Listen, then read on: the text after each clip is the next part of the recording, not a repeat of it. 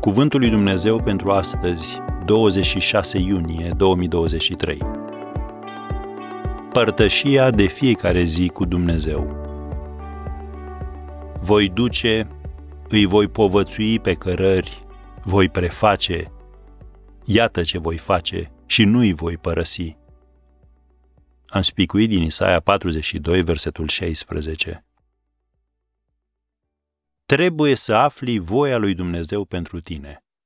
De aceea, unul dintre scopurile timpului tău zilnic cu Dumnezeu trebuie să fie călăuzirea. Fără opinia lui Dumnezeu, ești la mila propriei tale gândiri. Iar lucrul acesta ar trebui să te îngrijoreze nespus. David a scris în Psalmul 25, versetele 4 și 5, Arată-mi, Doamne, căile tale și învață-mă cărările tale. Povățuiește-mă în adevărul tău și învață-mă, căci Tu ești Dumnezeul mântuirii mele. Tu ești totdeauna nădejdea mea. Am încheiat citatul. Dumnezeu a spus prin prorocul Isaia, capitolul 42, versetul 16, Voi duce pe orbi pe un drum necunoscut de ei, îi voi povățui pe cărări neștiute de ei voi preface întunericul în lumină înaintea lor și locurile strâmbe în locuri netede. Iată ce voi face și nu-i voi părăsi. Am încheiat citatul. Iar când el promite, așa și face. Drumul pe care o iei îți determină destinul. Așa că înainte de a te decide să mergi într-o direcție sau alta, vorbește cu Dumnezeu și nu fi surprins dacă El te duce pe un drum necunoscut. Trebuie să crezi că Dumnezeu știe ce face.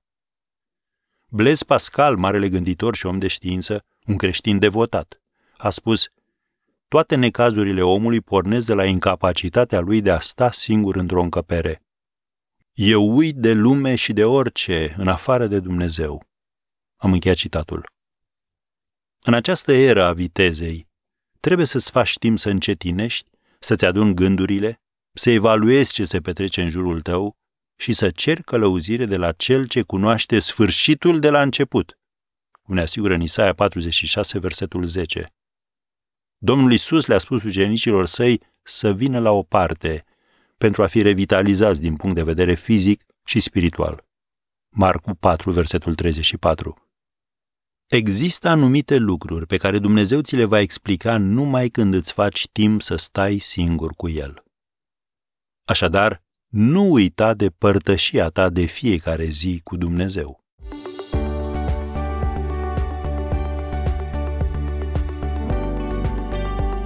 Ați ascultat Cuvântul lui Dumnezeu pentru astăzi, rubrica realizată în colaborare cu Fundația SER România.